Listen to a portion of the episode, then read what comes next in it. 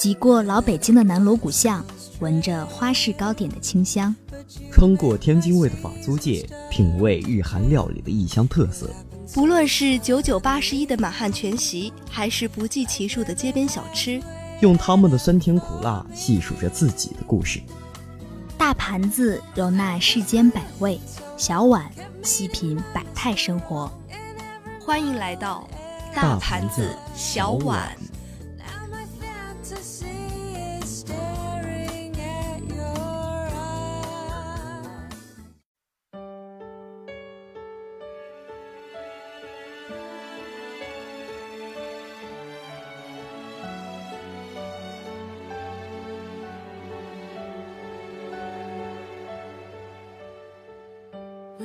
正在收听我们节目的各位听众朋友们，大家好，这里是南农之声校园广播，欢迎您收听本期的大盘子小碗，我是小波白果，我是小波陈峰。那么这期大盘子小碗也是小波白果作为一个大三的老播，在南农之声的最后一期的常规节目。那么在这之后的话，小波白果可能就要隐居二线了。你叫做隐居二线？你还是在我们，就是退居二线，可能更多是帮帮大家忙，就是来台里看看大家，偶尔可能播一播其他的一些节目，但是呃，其他一些特殊的一些节目，但是像这种日常每周都推的节目，可能。再也见不到白果的，再也听不到白果的声音了。没关系，没关系，我们都会跟着你的声音也去看看别的节目。那么这次的节目呢，在准备的时候啊，呃，陈峰问我播什么，我也是想了很久。就是在南农之声播大盆小碗，一共播过两个学期嘛，自己想一想，还差什么吃的没有播。然后最后我终于想到了，就是我把我饮食中很重要的一部分甜食拿到了这期来播。那么也是很重要的中国传统的一些饮食中非常重要的一部分，那就是中国传统的糕点。那么其实播到这个的话，我其实还是最近有一点感触，因为像我们近几年，呃，一些网红的糕点非常的流行，而这些中国传统糕点就是似乎知道人吃的人没有那么多了，它似乎在我们的生活中没有那么重要的地位了。大家一天到晚都在传网红的脏脏包啊，蛋黄酥这种，对不对？是榴莲酥呀那些。对对对，可能稍微好一点的，像在咱们学校附近的，像卢溪河，相对来说还算不错，做一些比较不错的传统糕点。但是它那个也是带着一些掺杂的一些网红，像什么泡芙。对。那么对于卢溪河的一些传统糕点，可能主要是苏派的一些糕点。那么今天小波白果为大家带来的可能是。京派的糕点，因为小波白果是唐山人，靠近北京，所以饮食习惯跟北京人其实有时候还蛮像的。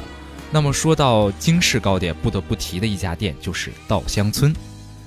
那据我从白果那里了解呢，稻香村应该是起源于一七七三年，距今呢应该有二百四十五年左右的历史了。当时叫做苏州稻香村茶食店。那当年乾隆皇帝下江南呢，在苏州品食稻香村糕点以后。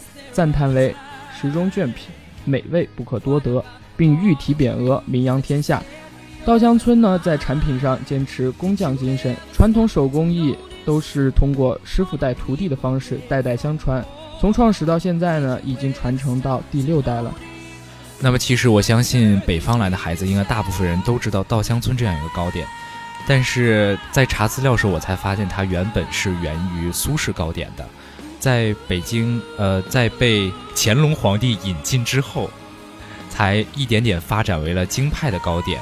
那么里面最出名的就是，也是最传统的，应该就是所谓的京八件，也叫大八件，就是八种形状、口味不同的京味糕点，也是清宫御膳房的始创。流传到民间以后啊，以枣泥、青梅、葡萄干、玫瑰、豆沙等原料为馅儿，用油、水、面做皮。以皮包馅烘烤而制。那么接下来为大家简单介绍一下我们这个传统的大八件。那传统的大八件呢，总共分为以下八种。那第一种呢是象征幸福字的福字饼，是莲蓉馅儿的。那第二种呢是象征高官厚禄的太师饼，有约馅儿里面是椰蓉。那第三种呢象征长寿的寿桃饼，用豆沙做成的。第四种呢有。方形带有双喜字的喜字饼是南瓜饼，那第五种呢是象征财富的银锭饼，是椒盐咸酥馅。第六种呢是像一卷酥的卷酥饼，也是椒盐咸酥馅的。第七种有谐音吉庆有余的鸡油饼，还有第八种枣花饼，可能寓意年轻的夫妇早生贵子，而且要有男有女，花搭着生。那么京八件儿一共有八种，分别代表了福禄寿喜财文等这样的几种寓意，既文雅又形象，把当时人们生活中的八件喜事全都展现出来，故此得名大八件儿。那么其实，在古代的时候，包括现在可能也有一些，就是过年过节一些比较喜庆的时候，大家可能准备一些京八件，然后作为礼品，既有一种寓意，也饱含着一种呃祝福，也比较上档次。对，就是感觉在传中国传统文化上来讲，送糕点其实还是一个比较相对来说比较流行的一个对礼。对，因为糕点过去都是用来祭祀的嘛，所以糕点它一定程度上代表着很高的一种祝福的这样一个意愿。对，那么京八件可能更多是用来送人的，但小博白我更想为大家介绍是什么糕点才好吃，所以今天特意挑出来几种小博白果觉得最好吃的几个糕点为大家介绍一下。可能很多南方的朋友并没有吃过，所以在今天介绍以后，希望大家能够去有目的的去感受一下这样的一个京派的糕点是怎样的口味。白果，那你其实这么多糕点来讲的话，你最喜欢的是咱们北方的还是南方的呀？我最喜欢的当然还是北方的京派糕点嘛，因为作为从北方出生的，从小吃着这样一种京派的糕点长大的，所以，呃，京派的糕点对我来说不仅是一种甜蜜的感觉，更是一种家的味道。是，其中就是白果最喜欢的就是那款枣花酥，枣花酥也是京八件里面的一种。那么枣花酥顾名思义嘛，它是形状像枣花的。呃，它在制作的过程中是把白色的酥皮里面包着呃枣泥馅儿，然后把外围的一些地方剪开，拧成了一个枣花的形状。枣花形状。对，而且在表面上就会你能看到，就是有一部分是露出来的馅儿的部分，就是形成花瓣儿的样子。所以枣花酥的造型还是很形象的。如果有机会你去查一下，你一眼就能认出来哪个是枣花酥，就是非常有代表特色的。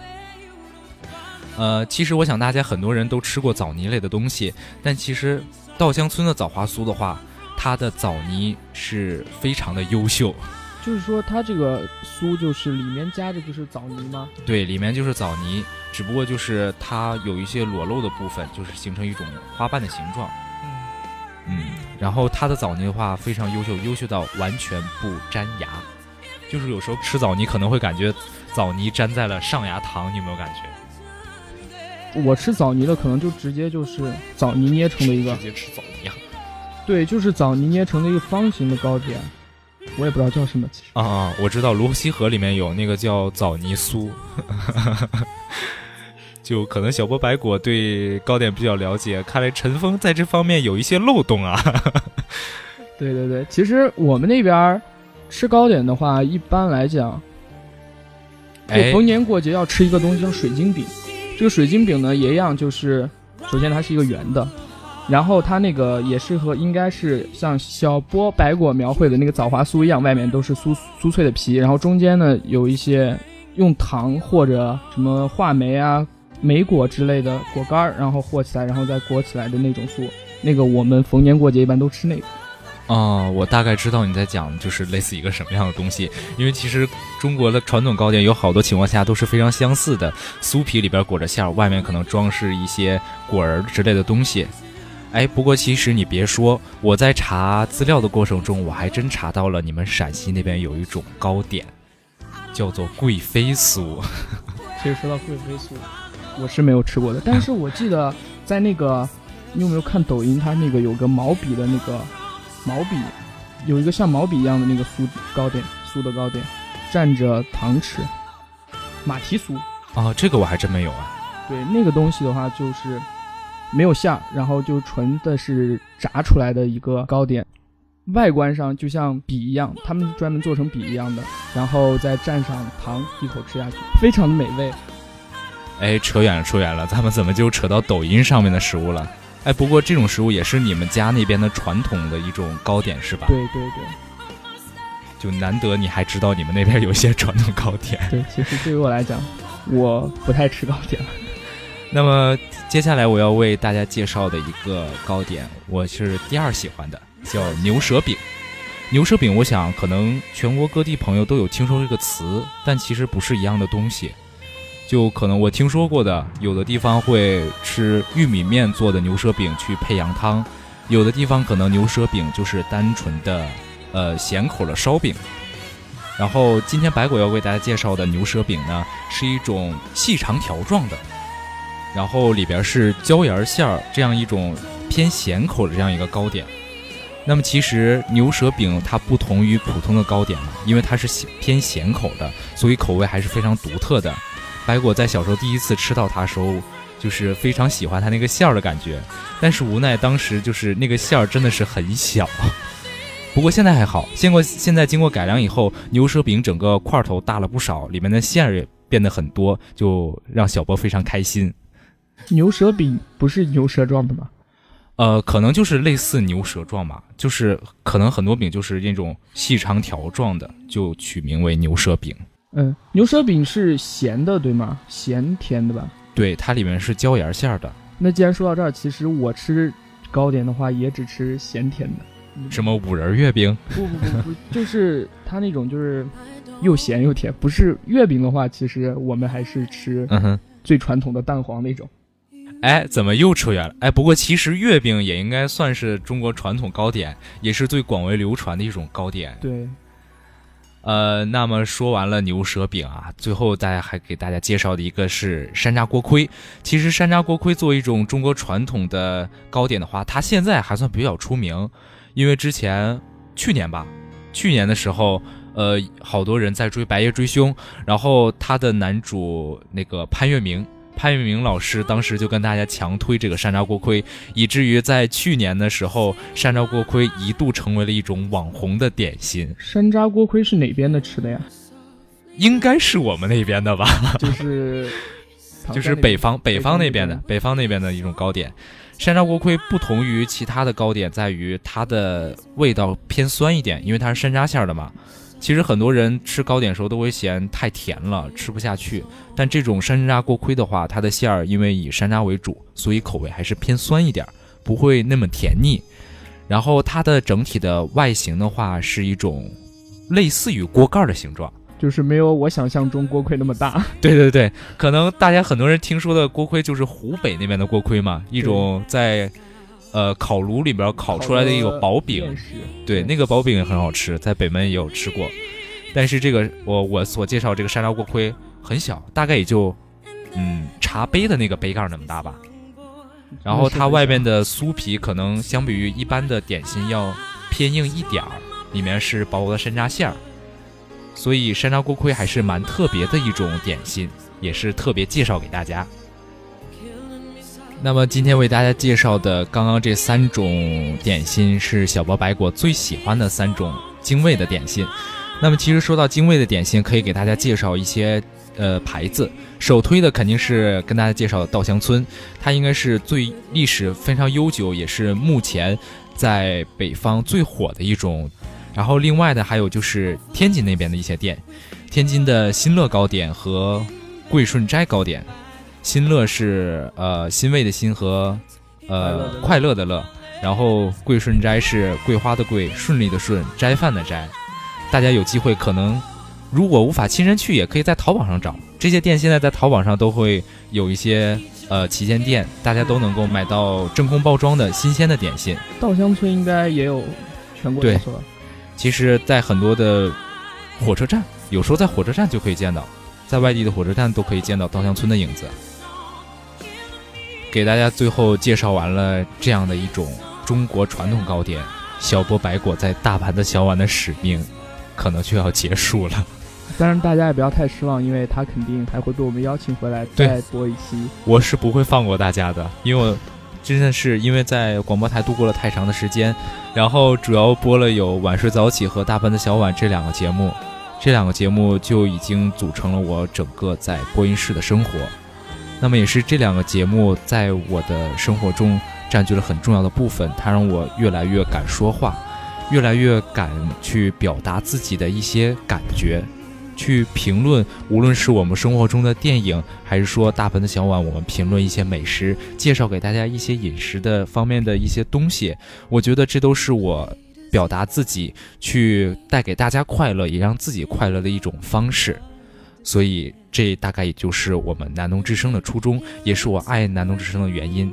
哎，其实也就像我们南农之声经常讲的那句话：“南农之声与你温暖相伴。”好，那么这期节目就跟大家说再见了。那么接下来，可能我们的大盆的小碗就全部交给了陈峰，交给了千考，交给了黄桃，由他们继续为大家介绍我们的美食生活。那么这期节目到这里就跟大家说再见了，我是小波白果，我是小波陈峰，大家拜拜，拜拜，希望大家能一直记得白果。